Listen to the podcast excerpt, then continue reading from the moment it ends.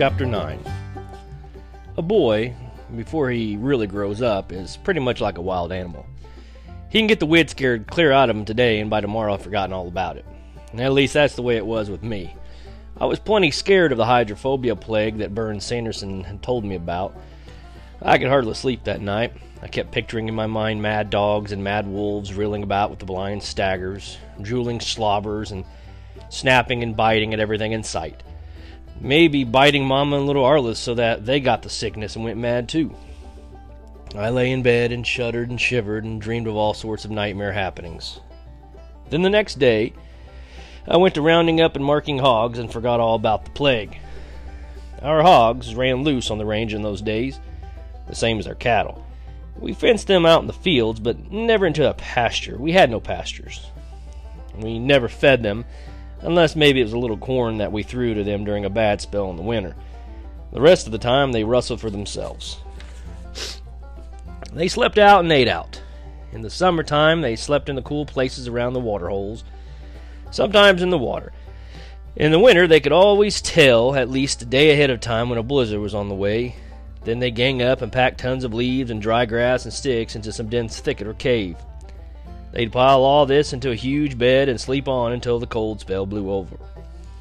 The range they ranged all over the hills and down into the canyons. In season, they fed on acorns, berries, wild plums, prickly pear apples, grass, weeds, and bulb plants, which they rooted out of the ground. They especially liked the wild black persimmons that the Mexicans called chapotes. Sometimes, too, they'd eat a newborn calf if the mama cow couldn't keep them horned away, or baby fawn that the doe had hidden in the tall grass. Once in a real dry time, Papa and I saw an old sow standing belly deep in a drying up pothole of water, catching and eating perch that were trapped in there and couldn't get away. Most of these meat eaters were old hogs. However, starvation during some bad drought or extra cold winter had forced them to eat anything they'd get a hold of. Papa said they generally started out by feeding on the carcass of some deer or cow that had died, then going from there to catching and killing live meat. He told a tale about how an old range hog had caught him when he was a baby, and his folks got there just barely in time to save him. It was that sort of thing, I guess, that always made Mama so afraid of wild hogs. The least little old biting shote could make her take cover. And she didn't like it a bit when I started out to catch and mark all the pigs that our sows had had raised last year. She knew we had to do it, else we couldn't tell our hogs from those of the neighbors. But she didn't like the idea of my doing it alone. But I'm not working hogs alone, Mama, I pointed out. I've got old Yeller, and Burns Sanderson said he's a real good hog dog. Well, that doesn't mean a thing, Mama said. All hog dogs are good ones. A good one is the only kind that can work hogs and live. But the best dog in the world won't keep you from getting cut all to pieces if you ever make a slip. Mom, well, Mama was right. I'd worked with Papa enough to know that any time you mess with a wild hog, you were asking for trouble. Let him alone, and he'll generally snort and run for you on sight, the same as deer. But once you corner him, he's the most dangerous animal that ever lived in Texas. You catch a squealing pig out of a bunch, and you've got a battle on your hands. All of them will turn on you one time, and here they'll come, roaring and popping their teeth, cutting high and fast with gleaming white tushes that they keep whetted to the sharpness of their knife points. And there's no bluff to them either. They mean business. They'll kill you if you can get to you, and if you're not fast footed and don't keep close watch, they'll get to you. They had to be that way to live in a country where the wolves, bobcats, panther, and bear were always after them, trying for a bait of fresh hog meat. And it was because of this that nearly all hog owners usually left four or five old barrows, or bar hogs as we called them, to run each of the bunch of sows. The bar hogs weren't any more vicious than the boars, but they'd hang with the sows and help them protect the pigs and shoats when generally the boars pulled off to range alone. I knew all this about range hogs and plenty more, yet I still wasn't bothered about the job facing me. In fact, I sort of looked forward to it. Working wild hogs was always exciting and generally provided to be a lot of fun. I guess the main reason I felt this way was because Papa and I had figured out a quick and nearly foolproof way of doing it. We could catch most of the pigs we needed to mark and castrate them without ever getting in reach of old hogs. It took a good hog dog to pull off that trick, but the way Burns Sanderson talked about old Yeller, I was willing to bet that he was that good. And he was, too. He caught on right away. We located our first bunch of hogs at a seep spring at the head of a shallow dry wash that led back toward the Birdsong Creek. There were seven sows, two long tushed old bar hogs, and fourteen small shotes. They'd come there to drink and to wallow around in the potholes of soft, cool mud. They caught wind of us about the same time I saw them. The old hogs threw up their snouts and said woof. Then they all tore out for the hills, running through the rocks and brush almost as swiftly and silently as deer. Hit 'em off, Yeller! I hollered. Go get 'em, boy! But it was a waste of words. Old Yeller was done gone. He streaked down the slant, crossed the draw, and had the tail end pig caught by the hind leg before the others knew he was after them. The pig set up a loud squeal. Instantly, all the old hogs wheeled. They came at Old Yeller with the bristles up, roaring and popping their teeth. Yeller held on to his pig until I thought for a second they had him. Then he let go and whirled away, running toward me, but running slow. Slow enough that the old hogs kept chasing him, thinking every second that they were going to catch him the next. When they finally saw that they couldn't, the old hogs stopped and formed a tight circle. They faced outward around the ring, and their rumps to the center, where all the squealing pigs were gathered. And that way they were ready to battle about anything that wanted to jump on them. That's the way they were used to fighting bear and panther off from their young. And that's the way they aimed to fight us off. but we were too smart, Old Yeller and I. We knew better than to try to break into that tight ring of threatening tushes. Anyhow, we didn't need to. All we needed was just to move the hogs along to where we wanted them, and Old Yeller already knew how to do this. Well, back he went, right up into their faces, where he pestered them with yelling bays and false rushes till they couldn't stand it. With an angry roar, one of them barrows broke the ring to charge him, and instantly all the others charged too.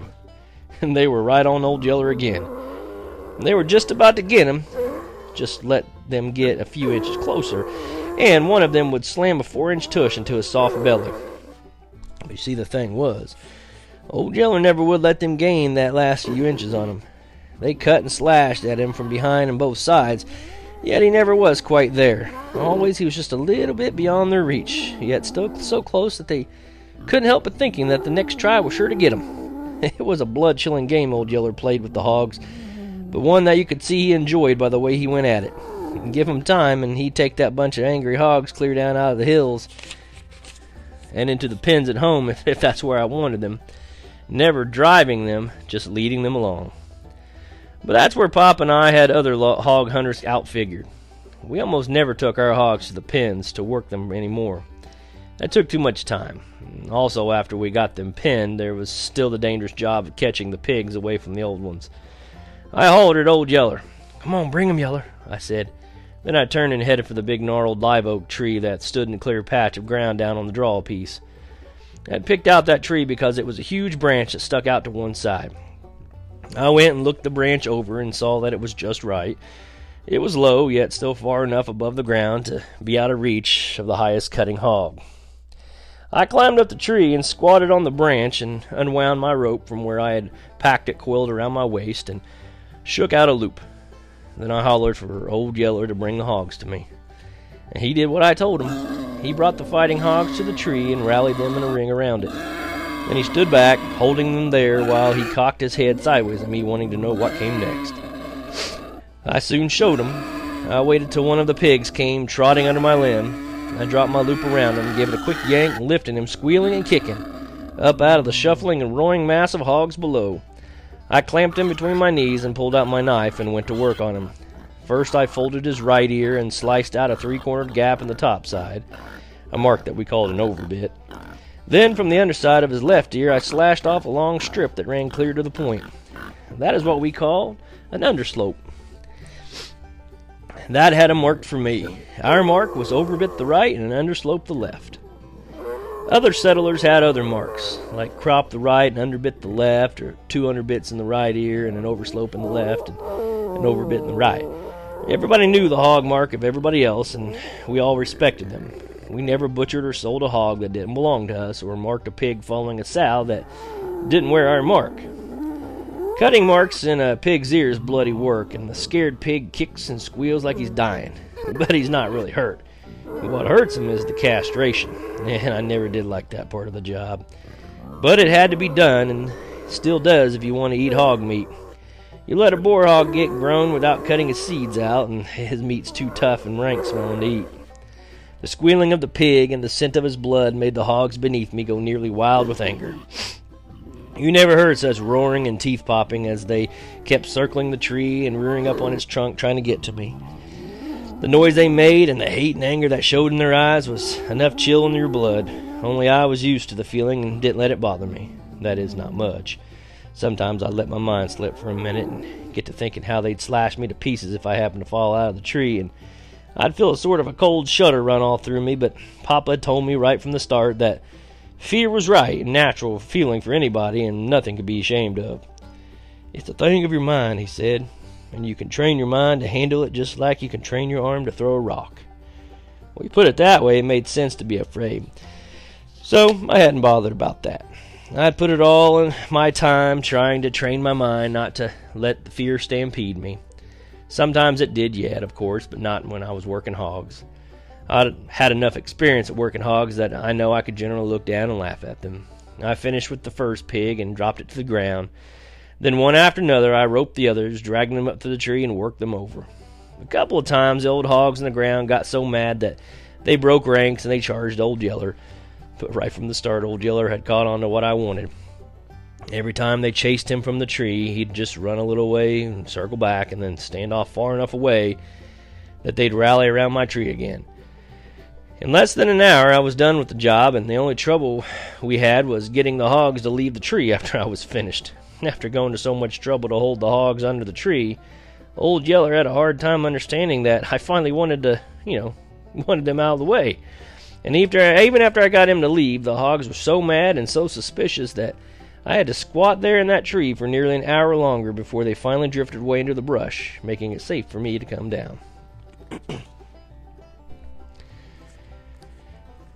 Chapter 10 With hogs ranging in the wilds like that, it was hard to know for certain when you'd found them all, but I kept a piece of ear from every pig I marked. I carried the pieces home in my pockets and stuck them on a sharp pointed stick, which I kept hanging in the corn crib. When the count reached 46, I couldn't seem to locate any new bunches of hogs. Mom and I decided that was all the pigs the sows had raised that year. So I had left off hog hunting and, you know, started getting ready to gather corn when Bud Searcy paid us another visit. He told me about one bunch of hogs I'd missed. Well, they're clear back in that back cave country, the yonder side of Salt Branch, he said. Rosal Simpson ran them to a couple of days ago, feeding their pear apples and them prickly pear flats. Said there was five pigs following three sows wearing your mark. A couple old bar hogs ranging with them. I'd never been that far on the other side of Salt Branch before, but Papa told me about the Bat Cave. I figured I could find the place. So early the next morning, I set out with Old Yeller, glad for the chance to hunt hogs a while longer before starting on the corn gathering. Also, if I was lucky, I and found the hogs early, maybe I'd have time to visit the cave and watch the bats come out. Papa had told me that was a real sight, the way the bats come out in the late afternoon. I was sure anxious to go see it. I always like to go see the far places and strange sights. Like one place on Salt Branch that I'd found. There was a high undercut cliff there and some birds building their nest against the face of it. They were little gray, sharp winged swallows.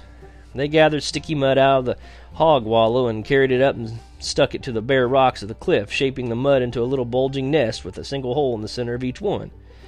The young birds hatched out there and stuck their heads out through the holes to get their at their worms and bugs the the grown birds brought to them. The mud nests were so thick on the face of that cliff that from distance the wall looked like it was covered with honeycomb. That were, there was another place I liked too. It was a wild, lonesome place, down in a deep canyon that was bent in the shape of a horseshoe. Tall trees grew down in the canyon and leaned out over the deep hole of clear water. In the trees nested hundreds of long shanked herons, blue ones and white ones with black wing tips. The herons built huge raggedy nests of sticks and trash and sat around the trees all day long, fussing and strain, staining the tree branches with their white droppings. And beneath them down in the clear water, yard long catfish lay on the sandy bottom waiting to gobble up any young birds that happened to fall out of the nests. The Bat Cave sounded like another one of those wild places I'd like to see.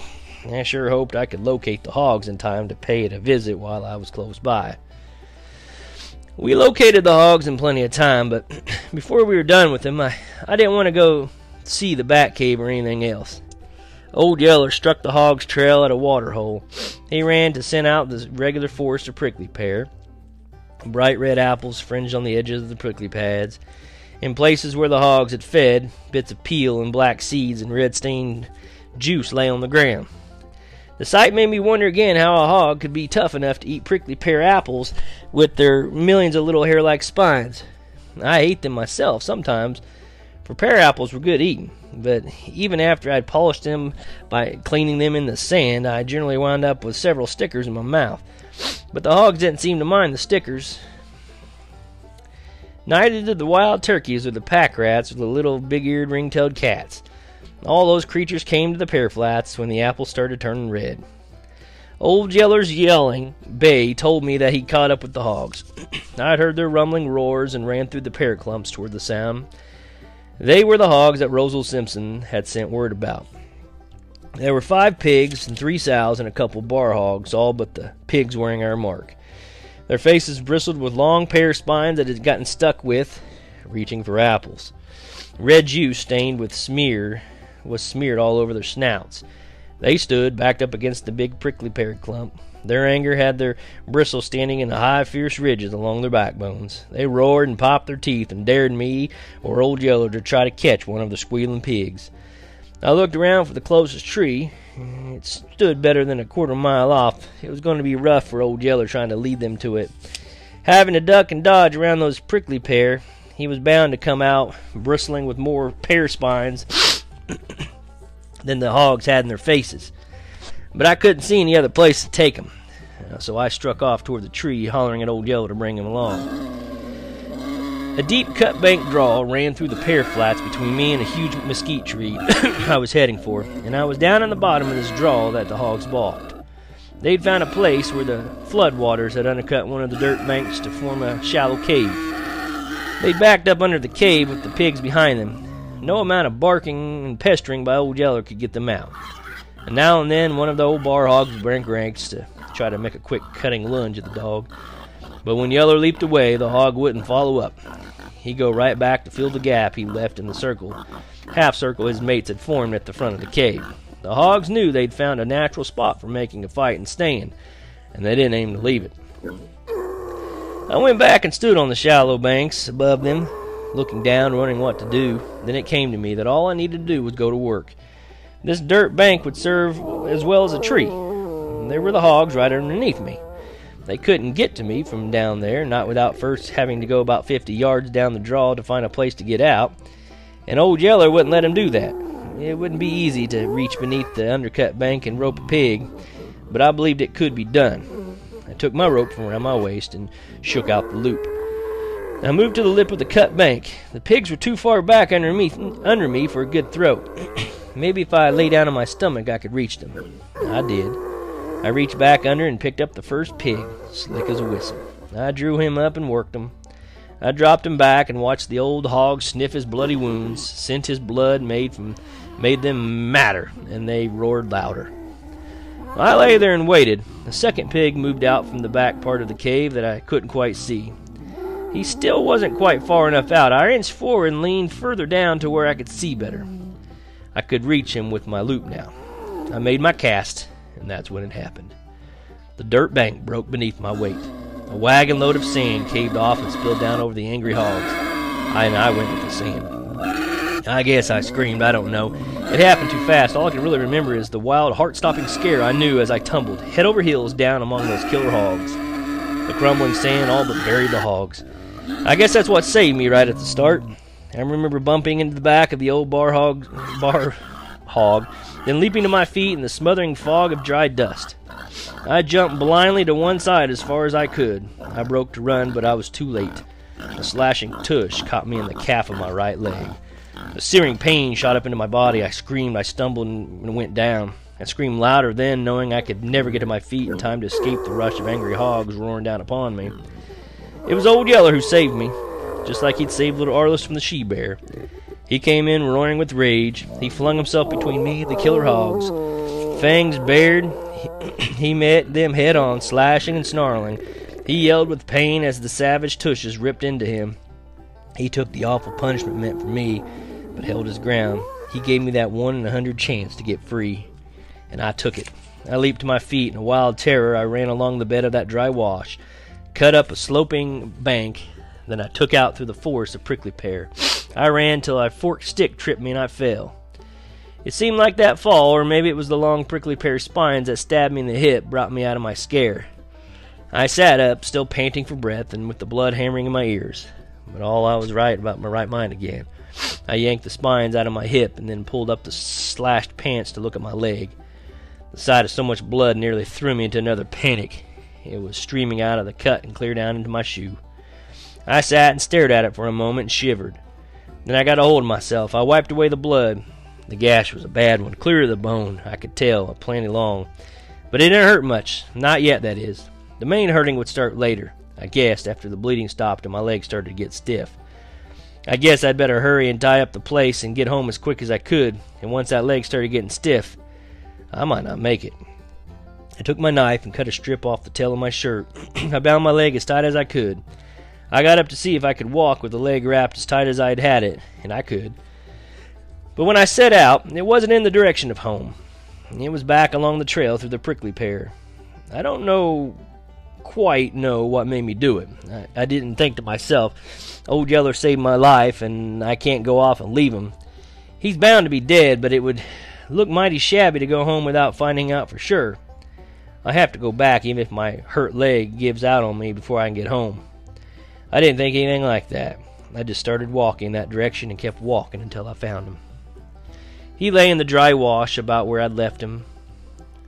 Left it to go running through the prickly pear. He tried to follow me, but it was he was too hurt to keep going. He was holed up under a broad slab of red sandstone rock that had slipped off a high bank and now lay propped up against the round boulder in which such a way that it was kind of form a sort of a cave. He'd taken refuge there from the hogs. The hogs were gone now, but I could see their tracks in the sand around the rocks where they'd treed, tried to get him and from behind him. I'd have missed him hidden there under the rock slab if it hadn't been for the wine as I walked past. I knelt beside him and coaxed him out from under the rocks. He grunted and groaned as he dragged himself toward me. He sank back to the ground, his blood smeared body trembling while he wiggled his stub tail and tried to lick my hog cut leg. A big lump came up into my throat. Tears stung my eyes, blinding me. Here he was, trying to lick my wound, when he was bleeding from dozen worse ones. And worst of all was his belly. It was ripped wide open, and some of his insides were bulging out through the slit. It was a horrible sight. It was so horrible that for a second I couldn't look at it. I wanted to run off. I didn't want to stay and look at something that filled me with such numbing terror. But I didn't run off. I shut my eyes and made myself run a hand over Old Yeller's head. The stickiness of the blood on it made my flesh crawl, but I made myself do it. Maybe I couldn't do him any good, but I wasn't going to run off and leave him to die all by himself. Then it came to me that he wasn't dead yet, and maybe he didn't have to die. Maybe there was something that I could do to save him. Maybe if I hurried home, I could get Mama to come back and help me. Mama knew what to do. Mama always knew what to do when somebody got hurt. So I wiped the tears from my eyes with my shirt sleeve and made myself think of what to do. I took off my shirt and tore it into strips. I used a sleeve to wipe the sand from the belly wound. Carefully, I eased his entrails back into place. Then I pulled the lips of the wound together and wound strips of my shirt around Old Yeller's body. I wound them tight and tied strips together so I, they couldn't work loose. All the time I worked with him, Old Yeller didn't let out a whimper. But when I shoved him back under the rock where he'd be out of the hot sun, he started whining. I guess he knew that I was fixing to leave him, and he wanted to go too. He started crawling back out of his hole. I stood and studied for a while. I needed something to stop up that opening so Yeller couldn't get out. It would have to be something too big and heavy for him to shove aside. I, I thought of a rock and went looking for one. What I found was even better. It was an uprooted and dead mesquite tree lying on the bank of the wash. The stump end of the dead mesquite was big and heavy. It was almost too much for me to drag in the loose sand. I heaved and sweated and started my leg just bleeding again, but I managed to get that tree stump where I wanted it. I slid Old Yeller back under the rock slab. I scolded him and made him stay there until I could haul the tree stump into place. And like I'd figured, the stump just about filled the opening. Maybe a strong dog could have squeezed through the narrow opening that was left, but I didn't figure Old Yeller could. I figured he'd be safe in there till I could get back. Yeller lay back under the rock slab now, staring at me with the look in his eyes that made that choking lump come into my throat again. It was a begging look, and Old Yeller wasn't the kind to beg. I reached in and let him lick my hand. Yeller, I said, I'll be back. I'm promising you that I'll be back. Then I lit out for home in a limping run. His howl followed me. It was the most mournful howl I ever heard.